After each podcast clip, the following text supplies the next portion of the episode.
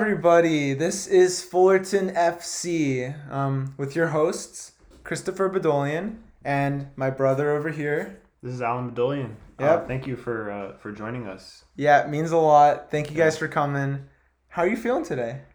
Uh, you know, uh, I said last time I was I was feeling pretty tired. I might be more tired today. I might be more tired. Um, soccer wise, and just we went on a hike. Um, we went on a hike at uh, a local park, our local canyon, and I think that is a good metaphor for for how a lot of these teams must be feeling at this stage of the tournament. Just At this stage of everything, like these players have not stopped playing football ever. for so long. Yeah. Um, we had we had the COVID pause, of course, but since the you know the end of the COVID pause in the leagues, they've been playing nonstop, twice a week most times. Like they must be burnt out. Yeah, I mean, you look at um the the British the Premier League teams having having issues in the Champions League a lot of the time just because of the amount of rotation they have to do because of the games that they play, and this is it's almost like that times a hundred right now. Yeah, I Yeah. think I think there's a grind, and yeah, These guys are getting. It's I mean, a lot of these players that that we're watching too. I mean, shout out, happy birthday, uh, to our main man Leo. Um, Lionel Messi turns thirty four. Wow, My God, thirty four years old. I feel Um, old. Him and Ronaldo, best players on the planet right now, maybe of all time, maybe of all we've ever seen. My God. Did you it- watch the video of, of I, I saw the happy birthday. they said happy birthday to him in in his bed, and they brought him They give him Nike uh, Adidas bags. interesting presents in Adidas bags. yeah. And did you see at the end like Aguero's like shooing them Yeah. away? He's like, guys, he has to sleep. He's a machine. um, we got experienced Aguero there helping out Messi, but I hear also every day he's reminding him to please don't leave. Uh, please don't leave Barca. yeah, but Please, I came here for you. yeah, but I mean, yeah, these players are getting older, man. It's it's- 34 years wild. old. I can't believe it. He- Yeah, and Ronaldo even more. they've dominated the stage 30 for so long. hmm Yeah, I think um, with those types of players, the the talent is always there, but it's just so annoying to see. It's like you're we're angry because we we don't want it to end the era of just brilliance from from Messi running down the the flank of My God. Atletico, or Ronaldo um just towering over every Juve defender in the entire galaxy, whoever played for them. Just- Mhm. and personally, I'm a Ronaldo man. Yeah, I have been Me too. my whole life, pretty much. we you know, we since- share that in common. I think. And One of the you know, few I things. still both players are so good, and we're blessed to have these two beasts, you know, in the ring together for you know this amount of time.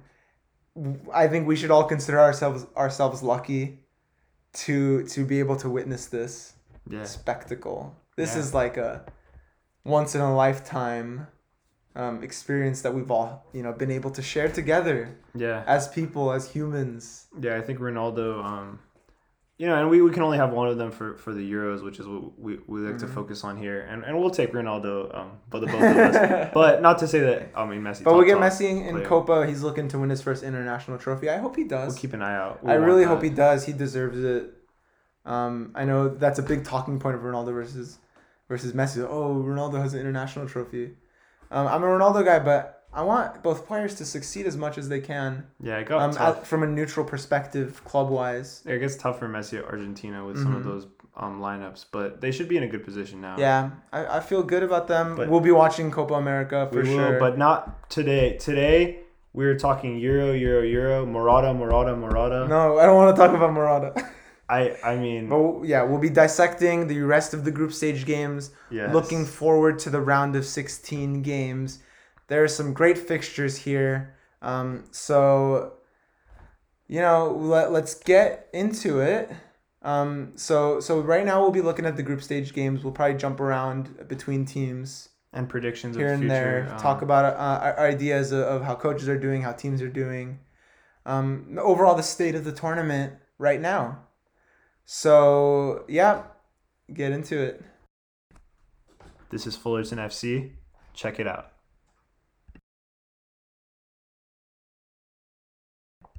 Okay, let's get started on some Group A action. On Sunday, Italy played Wales, and at the same time, Switzerland plays Turkey. Just as it works for every group, they'll play each other at the same time. um, to keep any bias from the other result affecting the game. It's one of the things that the Euros does right. Yeah, I thought I think that was a great idea. One other thing that they don't do right is the uh, the layout. Yeah, well, we'll talk about that. We'll talk about the group stages where we have some Sorry. issues. Yes. All right. Um, but let's get to it. So Let's Italy played Wales on Sunday. Um, they ended up winning 1-0 with a well-worked goal from uh, from Pessina. Yeah, it was beautiful. It was um Italy going into this game hoping to equal their best unbeaten run ever, which happened almost a century ago. And they actually ended up doing it with this brilliant play that started out from a player who actually was not even included Yeah. in Italy's He was plans. injured. Yeah, originally. What do you Yep. think about that? Yeah, Marco Verratti Mark? was injured at the beginning of the tournament. We, you know, we were wondering where he was if Italy were gonna maintain the high level they've had. Um, are these backup players ready? Um, we've shown they've shown plenty of times throughout this tournament that everyone is at the highest level on this Italian team, and then Marco Verratti comes in and makes it all better. yeah, and Just improves the team beyond what they already were good at. he was probably the player that you thought of the most, but there was there was a few others. You know, I think of Barella also, and this game really put it all out there with with a total of eleven changes, including subs. So the entire team was completely altered, and they still were able to play that same way that we noticed from the very first minute. This Mancini side is unstoppable. Yeah, they're really good. Uh, I mean, that's all I can really say. They're well drilled. Yeah, there's not much to say. Yeah. they, you know, their starting lineup performs well, but really the mark of a top team is when your bench can come in, make as many changes as as were had in this game. Eight changes at the start at the first whistle, and in the end, a total overhaul of the team, completely new team, finished the game and they kept that same intensity, maybe lacking a little bit of quality, but that's to be expected. But the overall heart of the team was still there. And that's something you have to appreciate with this Italian team. Lots of respect. Yeah, big, and that's something that, like we mentioned last episode, uh, uh, if you if you were with us, uh, you these teams that expect to make runs all the way in sometimes don't have the very important piece, which is that every single player on that roster, top to bottom, has to perform at their highest level, and that's what Italy's Yep. doing. And Switzerland, uh, the other team in this group uh, that is also going on with Wales, who who actually were able to uh, To keep their second get place that spot. second place yeah. spot exactly. Switzerland were able to beat Turkey uh, Convincingly. convincingly, just dominated them three to one. Mhm. yeah, Uh, you'd expect Turkey to at least mount some sort of effort. They scored one goal, but really it was consolation. It meant nothing. Yeah, Um, the only thing it really did was cement them as not the worst team statistically in this tournament. agreed. Uh, Yeah, I believe that honor goes to North Macedonia, sadly. unfortunately, but um, at the end of the day, like Shaqiri, just like what we said last time, Shaqiri needs to be playing at his highest level for this Switzerland team to be able to make an impact. And today he was, or that day he was, he scored a brace, and overall just trampled that team, and we're able to grab that spot. And are, now we're looking at uh, some interesting matchups going forward for them. Yeah, there's definitely some good matchups happening in this round of 16s. Specifically for Group A, we're seeing Italy play Austria. Um, not much there. We should see Italy continue their domination, especially with Verratti back. I don't know who he's going to replace, but I feel like he has to start for that game. What do you think?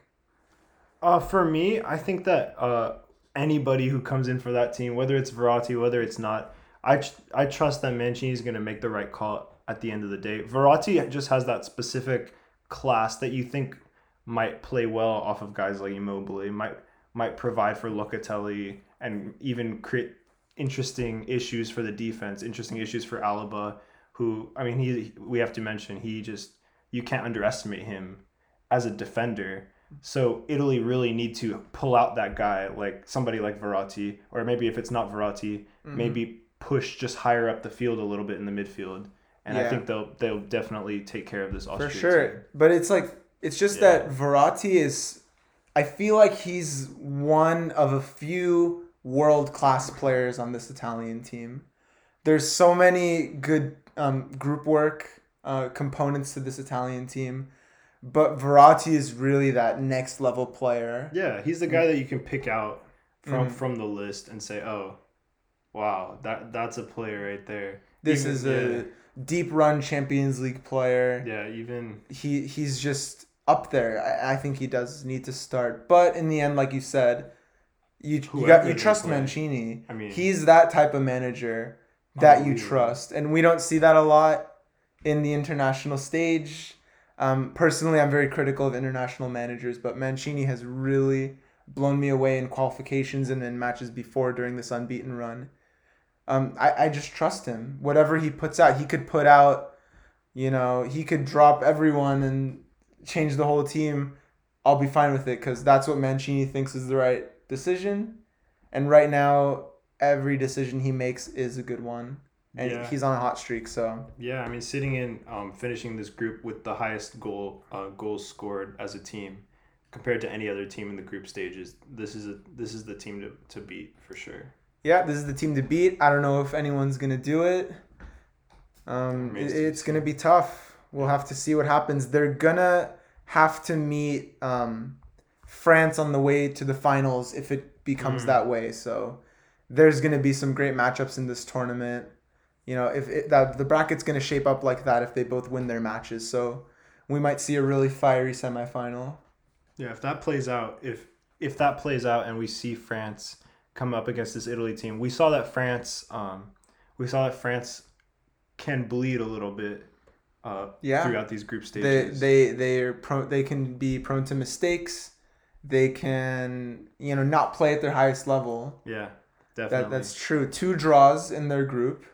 One to Hungary that was ended one one. shocking. That was yeah very surprising, but really Hungary deserves the one one. Yeah, They um, they've been working really hard. They'd move on, I think, in any other group in this tournament. So it's it's disappointing to see them go. Um, but three really good teams are moving on from that group. But let, let's continue talking about France.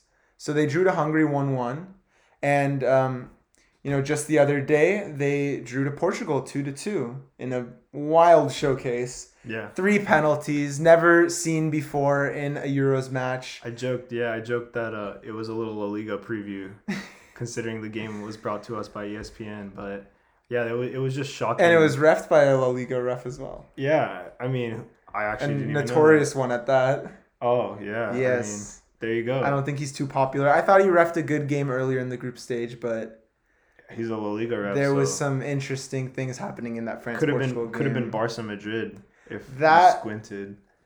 Yeah, that penalty awarded to France for Mbappe's fall. I just I don't know where they get the idea. Fair enough, the ref calls it, Yeah.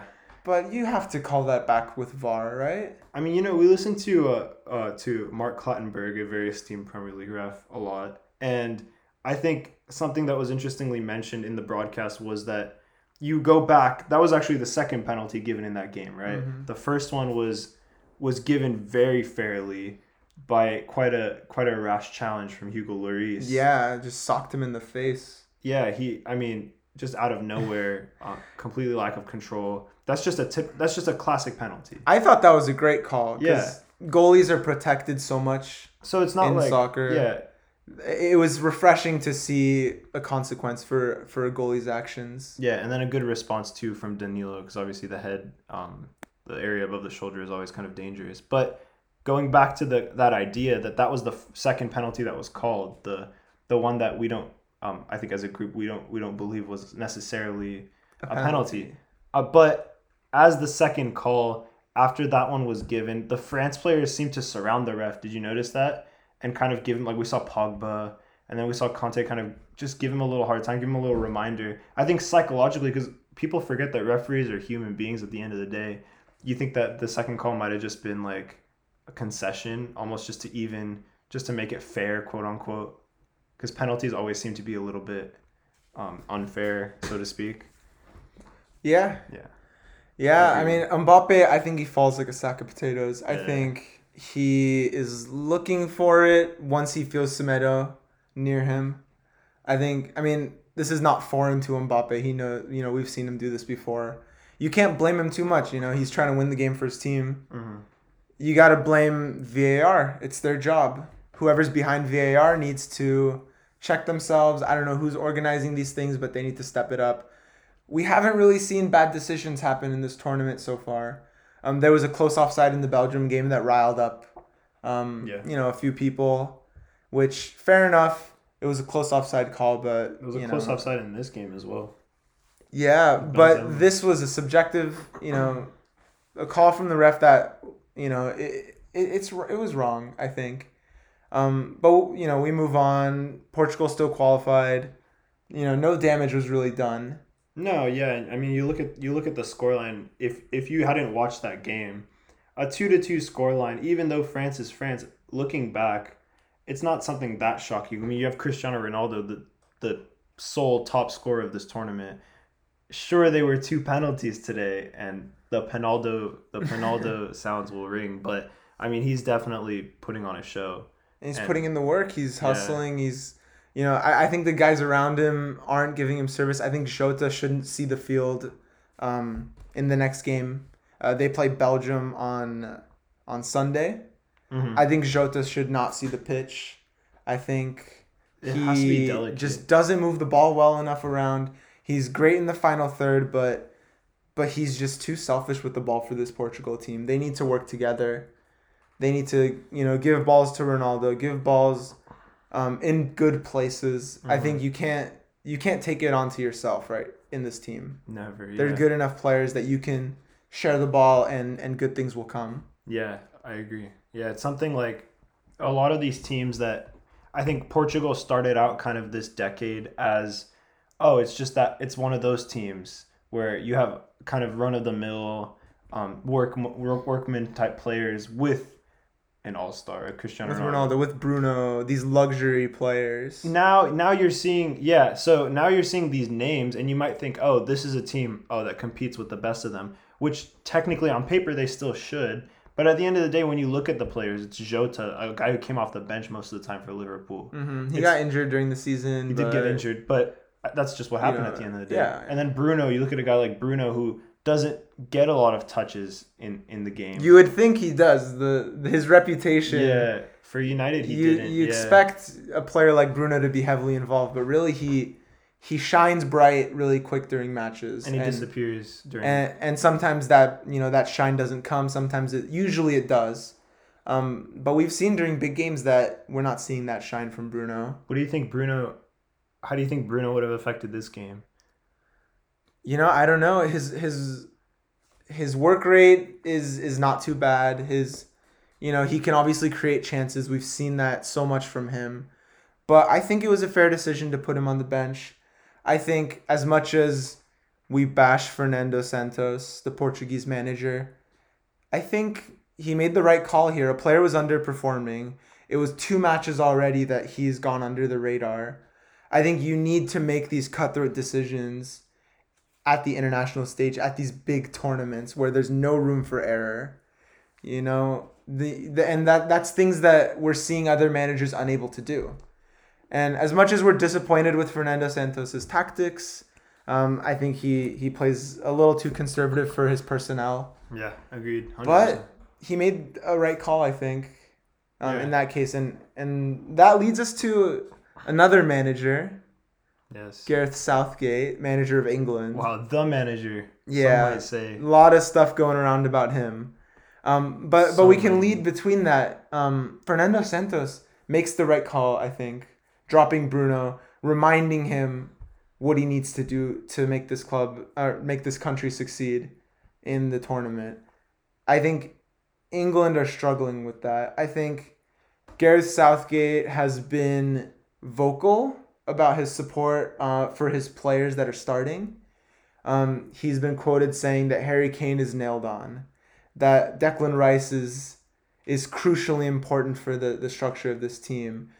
He's he's creating players um, situations that they might feel comfortable, they might not feel threatened in their position, and I think that ends up being an overall detriment to their team. Yeah, England, and with England playing Scotland and drawing all the attention, all all the media scrutiny is always going to go down on the, on the lineup that he chose. and the mistake that he made. I I feel like almost factually speaking, it was just an error to replace a very successful Trippier and even Walker. Yeah, he yeah he he replaced both fullbacks. Um, well, really wing backs because they play with the back three, right? Yeah. Um, so those are two key attacking components. You know, you Liverpool, you have Robbo and Trent. yeah. Um, you know, at these big clubs, these wingbacks have gone. Um, you know, they've had they've become very important to their teams, and to replace both of them in, in an important game like like against Scotland is yeah, it's puzzling. Yeah, I mean, just barely speaking, like a bad decision in my opinion. Almost woeful. Almost lost. Almost drew them the game hmm in a lot of ways. Yeah, and and then later on, that was the second match of the group stages. That was last Yeah. Friday. Mhm. Um, but most recently, they they went on to play their last match of the group stage against Czech Republic, and we did see changes. yeah, good changes. Sadly, those changes were forced upon his hand through contact with a COVID-ridden Billy Gilmour. Um, Mason Mount and Ben Chilwell had to be dropped. hmm Saka likely, uh, you know, did he start because of um, Foden's underperformance or Mason Mount's being dropped from the team for COVID restrictions? I don't know, but it seems like these changes might have been forced on his hand. hmm Uh, I still give him props for giving a chance to Saka and starting Grealish. Those were great decisions. I just hope that we see those guys again because they deserve their spot, and hopefully he doesn't revert back to his trusty lineup that he doesn't want to change, um, because of I don't know what reasons that he sticks with the same lineup. But like we said, you have to be cutthroat. hmm Um, and we see two players come into this game against Czech Republic and really put on a show. I think Grealish and Saka were the best players on the field. Um, Saka got man of the match deservedly. His third man of the match in five appearances for England, or five starts. These guys have to play in the round of 16, right? You know, I going back to the point that you made a little bit earlier about um about Gaz, uh, Gaz Southgate. I I show a lot of sympathy with him in a lot of ways because this this is a guy who is in charge of the team at the center of attention, whether whether he wants it or not, and we know he doesn't. But this is a team that has quality top to bottom. I don't buy that everyone says, "Oh, this is the youngest team." This was the youngest team England had ever put out in a major tournament. Mhm. But I don't buy that this is an inexperienced team. No, they have experience. These players play at the highest 100%. level. So that's Champions League winners, um, you know, Premier League centenarians, hundred point season for Man City. Yeah. These players have played at the top of their games. They're well experienced. Yeah, I frankly don't care that that Yeah. they haven't played in a major tournament together or at all really because of how high they play in their clubs. And with that in mind, these players on this lineup, these players exist on this lineup everywhere. So there's always going to be, you know, naysayers saying, "Oh, why didn't you play Jadon Sancho over Sterling? Look at Sterling. He's already he's already bagged uh, a couple goals." A couple goals. So yeah. There there is some sympathy there to be had. Where now I think the biggest test can be monitored with Southgate, and he's failed this before. Mm-hmm. For example, with with the fullbacks in the Scotland game, is okay. You made good decisions. You made your own decisions. I mean, at the end of the day, he's the guy who put the lineup out there, so he he should be proud that Saka turned out to be the best player on the field hmm because he, And he Grealish, put him out there. created the goal. no You doubt, know, was high energy was probably the second best player on the field. exactly. So what he needs to do is is is batten up his britches, and for for that um, round of sixteen game, he needs to start both of those guys if he wants any chance. In my opinion, Mm-hmm. any chance. Yeah, I, I mean, as as good as Foden is, he's a luxury player. He's not a guy who's gonna Yeah. workhorse the defense. You know, he plays for a Man City team that, frankly, doesn't need him to track back. Um, Saka, experience at um, at fullback for Arsenal, experience in the midfield. He's he's so well versed in every position. He can defend against a team like Germany, who they're playing in the round of 16s, and really work hard on both ends of the pitch. Yeah. Um, and and Grealish as well. While he might not be um, the defensive um, piece, Mm. but he's just so good as a player. I It's rate him unbelievable. so much. Yeah, I rate him so much. He's just unbelievable. One of the top top players in, in the Premier League. And this is I, I said um I said before the tournament that this is this has to be Grealish's tournament because he's on such such good form and he's pro- he's proven himself in, in a relatively short amount of time today or the yeah, other day with he England. has been fantastic. I'd say there's an argument between him and De Bruyne as the best. You know, chance creating, talent, ball carrying, talents. Yeah. midfield. While De Bruyne beats him on on chance creation, Grealish's ball retention, ball control, close dribbling is, you know, it's something to be um, looking out for during matches. Some like a spectacle. Yeah. Like watching Grealish on the ball is an event in itself. mm-hmm. You know, that's something we want to see. That's something that should be seen.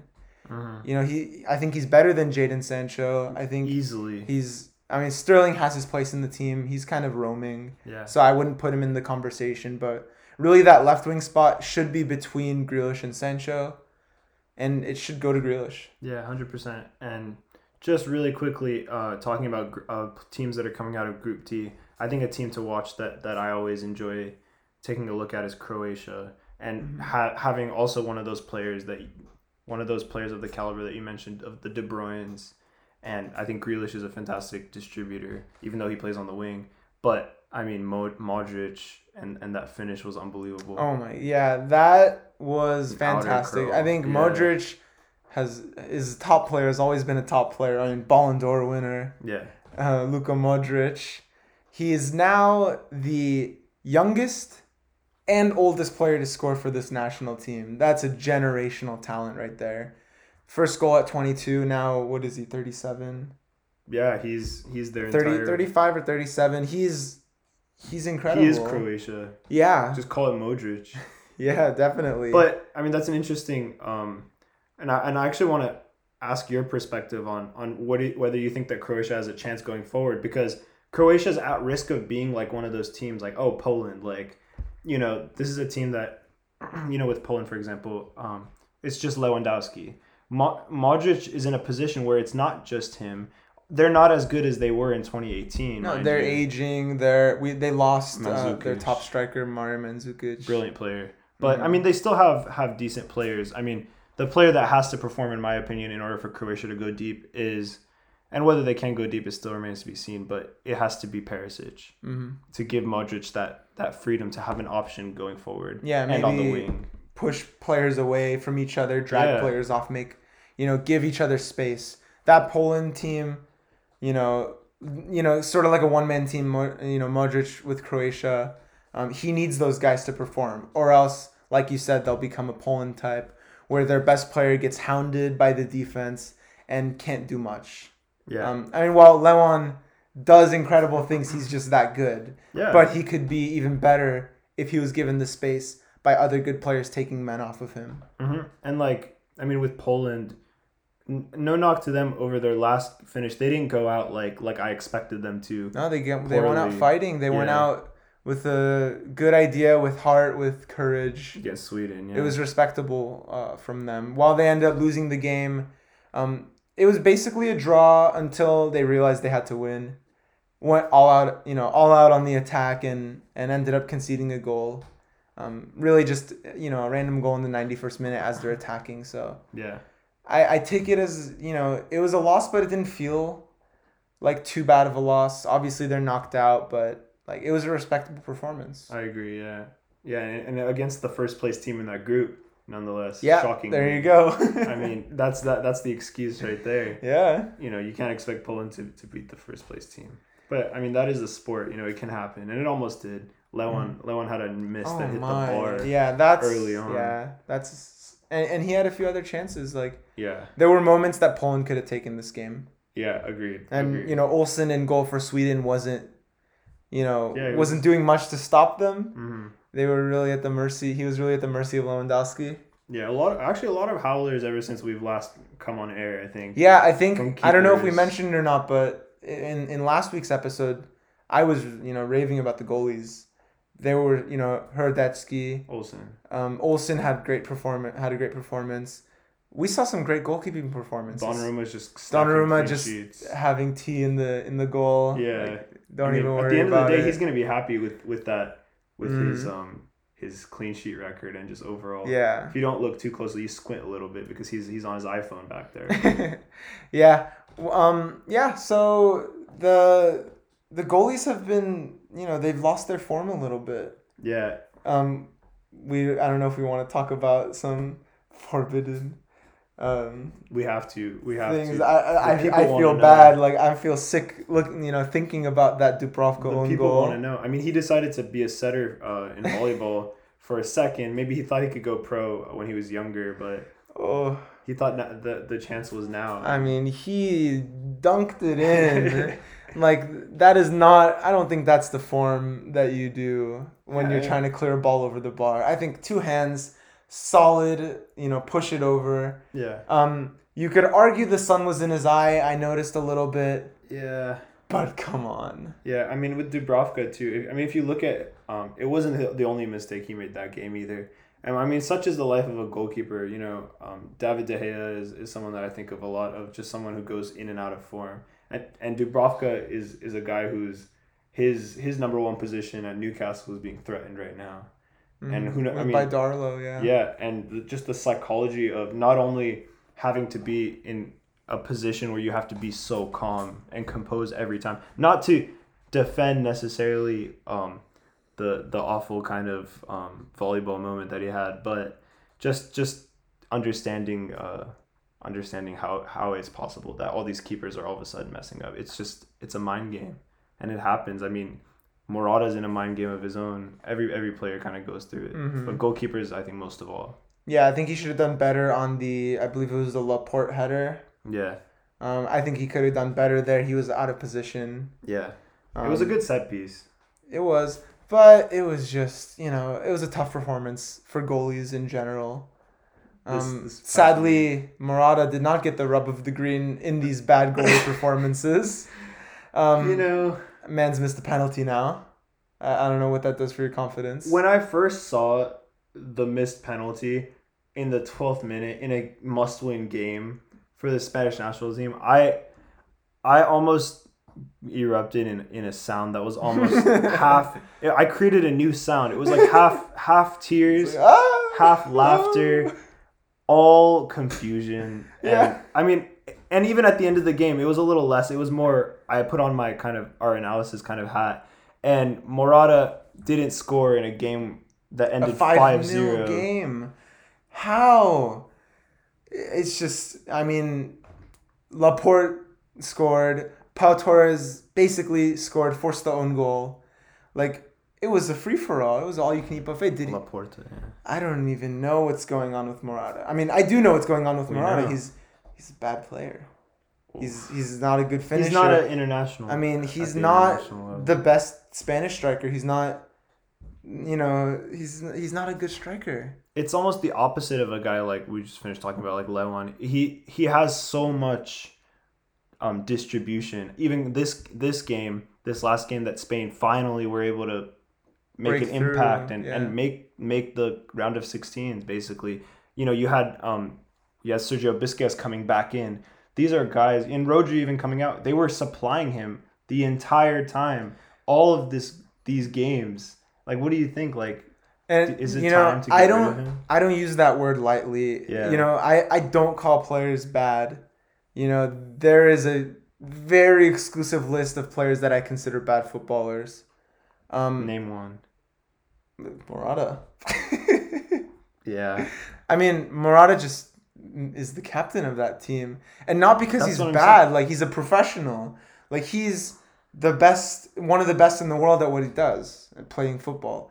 But in his area, what we expect of him, relative to what we get of him, the disparity is too much. hmm Um, this man has one of the highest accumulated transfer fees of all time.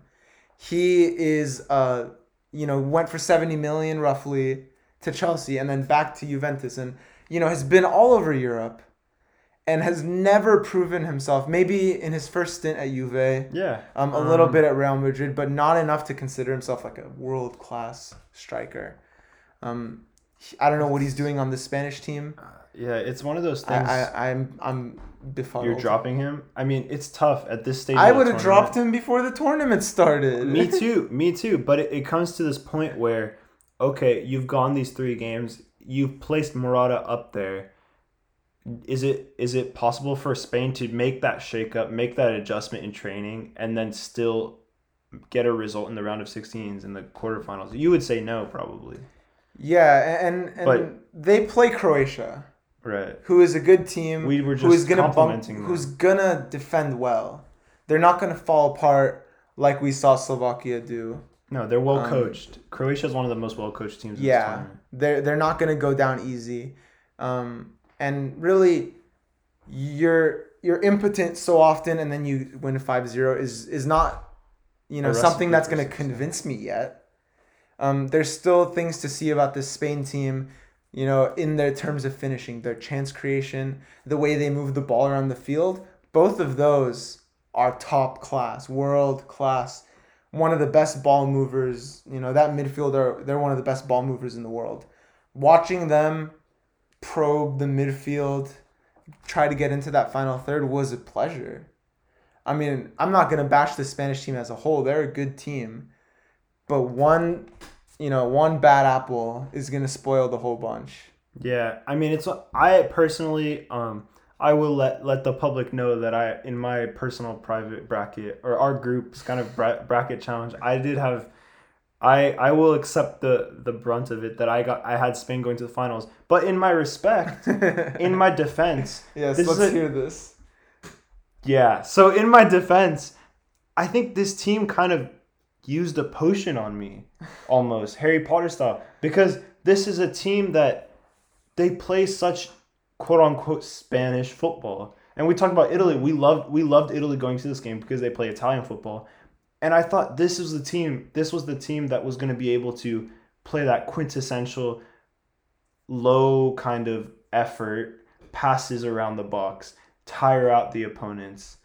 And we saw that a little bit, but there's just too many questions going forward that you know, I'm looking a little bit shaky in my predictions Mhm. right now. Especially against Croatia. Especially against Croatia. Yeah, that's not an easy fixture. 100%. Um, all right, well, let, let's take a short break. Uh, we have a, A a message from a sponsor Yeah. for you guys, real quick. We'll be right back at you with some football analysis, all right? Hang tight. Looking for content, events to attend, and free concert tickets? Follow us at Titan Radio on Instagram and Twitter to keep updated on what's happening with the station that brings you the music on campus. And for those of you still on Facebook, we're there too.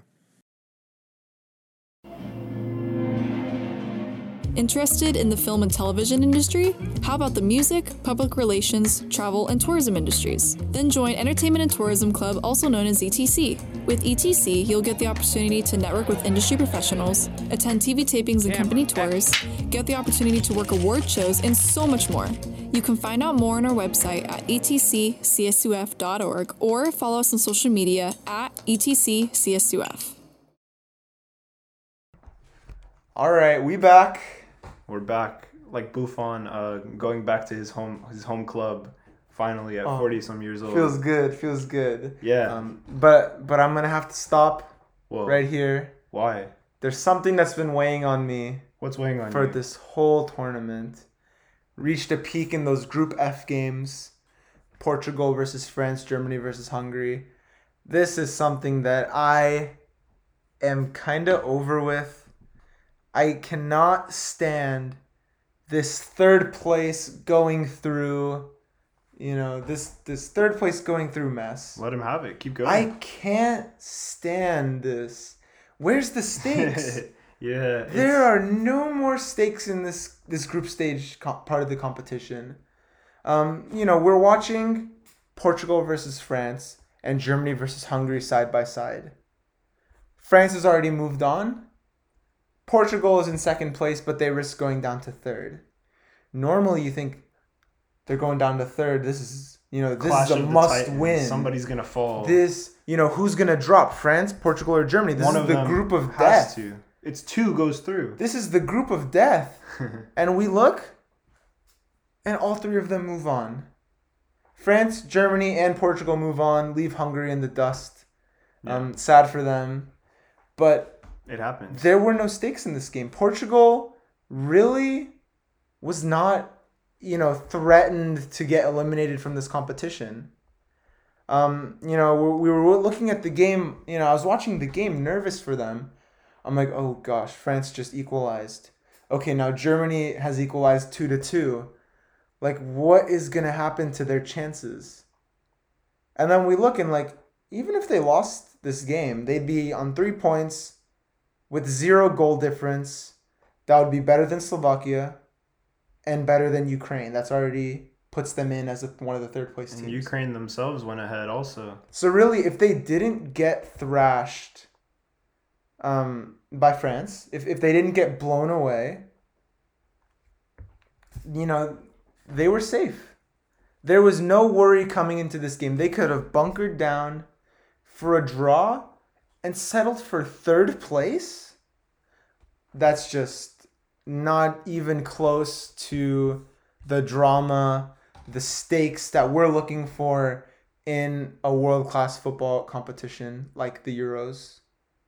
Yeah, look, in, in my opinion, um, you know, with this kind of coming on the brink, on the cusp of the situation with the uh, the Super League and the ramifications, we're now seeing some of the punishments that some of the teams are getting, and from my perspective, you know, UEFA had never been um, out of guilt with relation to a lot of their practices. Um, you And know, we talked about it with the scheduling of that Denmark game as well. Um, after Yeah. Eriksen's incident.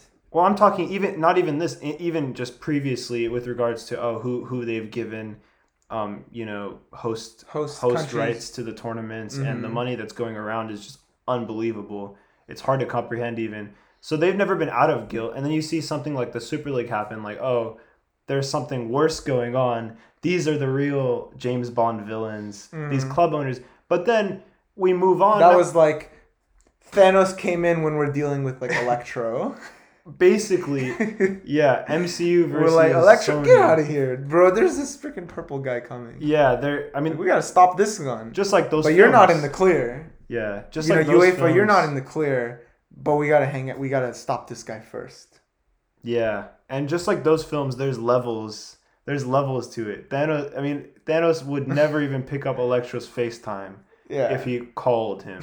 so we're looking at we're looking at the Super League like, whoa, Thanos, and then I mean, what they're doing with this whole tournament with this third place mumbo jumbo, they're creating good matchups. They're trying to create good matchups still, even though Germany necessarily wouldn't deserve to go through in, in our eyes. And Portugal. Portugal. And then looking at the fact that these teams are playing, half of these teams are playing most of their games in their home stadiums. That's true as Also- well. Yeah. I mean, I think Italy played their games in Rome. Yeah. Um, Turkey played their games in Baku, which was not in Turkey, but like you know, close enough.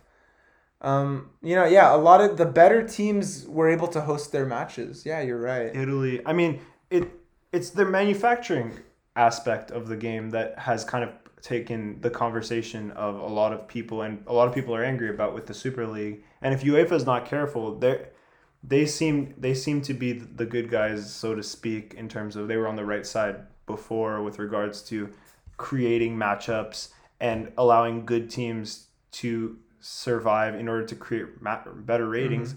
But basically, if you look at things macrocosmically, that's what they're doing here. Yeah. And it's something that uh, will definitely kind of taint some of the better aspects of this tournament. They already made it easier for teams to qualify by expanding the number of teams. Yeah. Um, they and now they're giving this third place thing, uh, you know, as another safety net because we see big teams get knocked out of tournaments every time. Um, you know, when uh, right Spain won the World Cup in 2010, they got knocked out of the group stages in 2014. Germany, um, 2018 World Cup, uh, lost to Korea, and got knocked out of the group stages in third place these big teams aren't good. You know, they're not going to get fourth place and get knocked out. You know, in, in a standard tournament format, they're going to get third place. You know, barely miss it and get knocked out. And we're going to destroy them. for And it. we're going to talk about it, and it's going to be the biggest news of of the tournament. How did you know? in- this case, Portugal getting through. How did Portugal get knocked out? Like it was group of death, but they were one of the favorites. You Yeah. know, blah blah blah. And this they and look- that.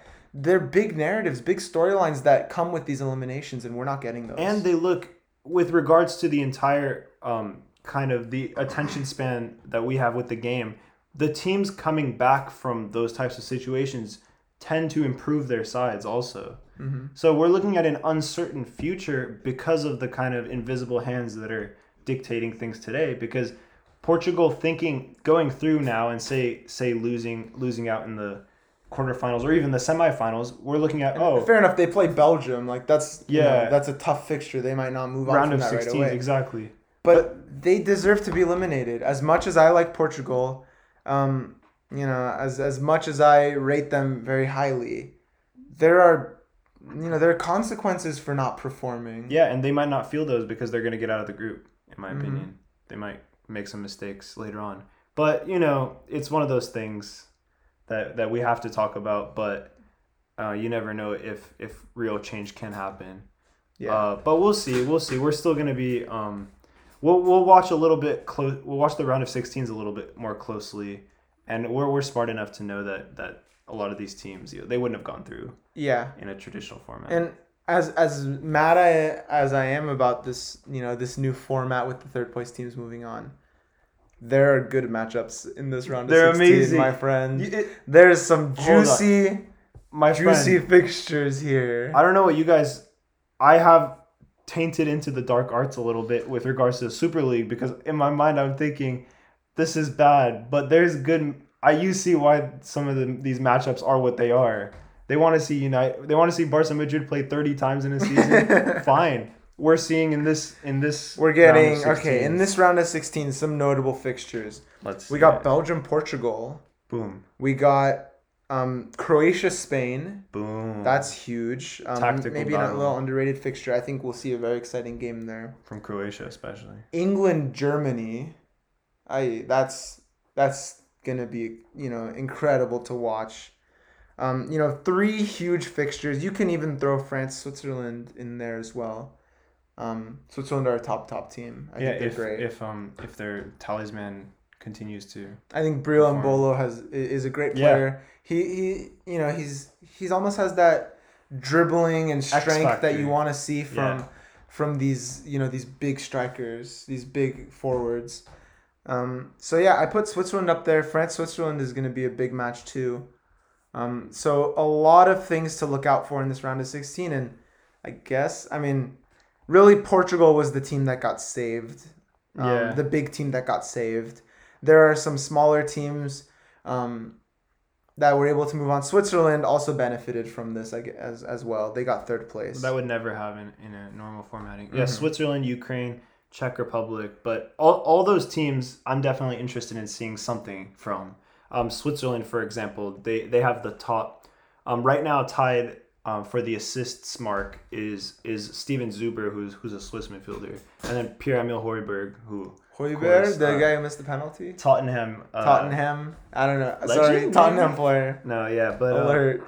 Tot- Tottenham, uh, Tottenham skipper. Uh, he, uh, all those teams like um, Ukraine, Ukraine have some exciting players coached by one of the goats. That's a team that I want to watch, and uh, we'll, we'll we'll be able to see some good good games in the round of six round of sixteens. Um, but I mean, England Germany is one thing that I want to specifically. I think that's something into that we can really get into. Yeah. there's so much at play. There's so much from both sides um, that will end up, you know, there's a lot of things that could end up making the difference. I think Um, obvious thing. Personnel that play. Yeah. How the managers approach the game. Mhm. Two managers that have been under fire: Joachim Löw and Gareth Southgate, both criticized for their player selection. Um, and their tactics, really. I Yeah, mean, we know rightfully- Joachim Löw has won them the World Cup, but you know it's cutthroat in the international manager yeah, world. Spain manager. You the same you cut them out if they're not performing, and, and he has not performed for the team. Um, but really, he, he's put out a good lineup this this tournament. Yeah, one thing.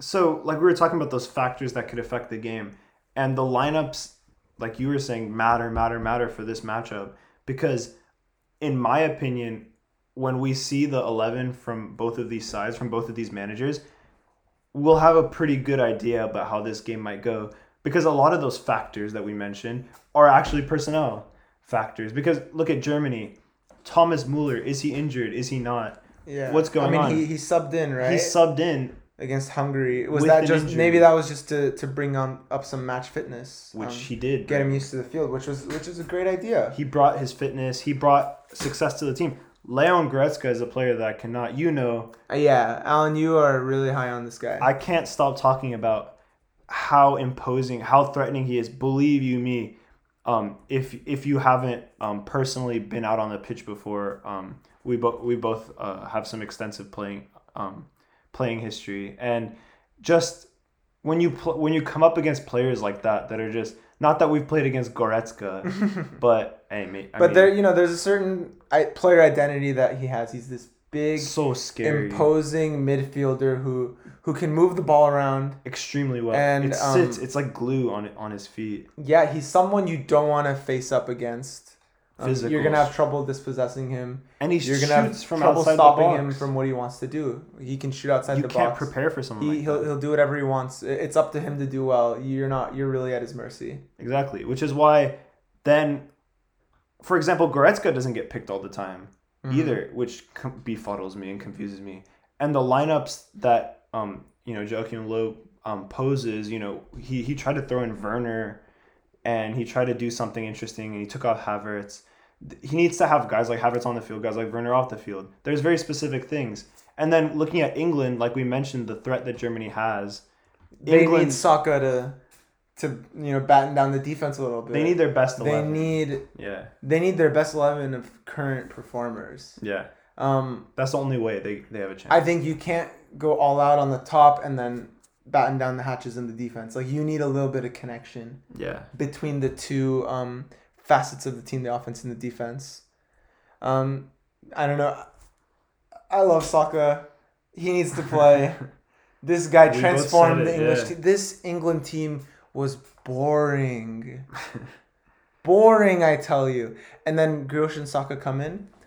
Saka basically starts the, the offense. He takes a ball from England's own half, dribbles all the way to the final third, um, sends the ball, overshoots the cross a little, but it gets to the, um, it gets to an Englishman.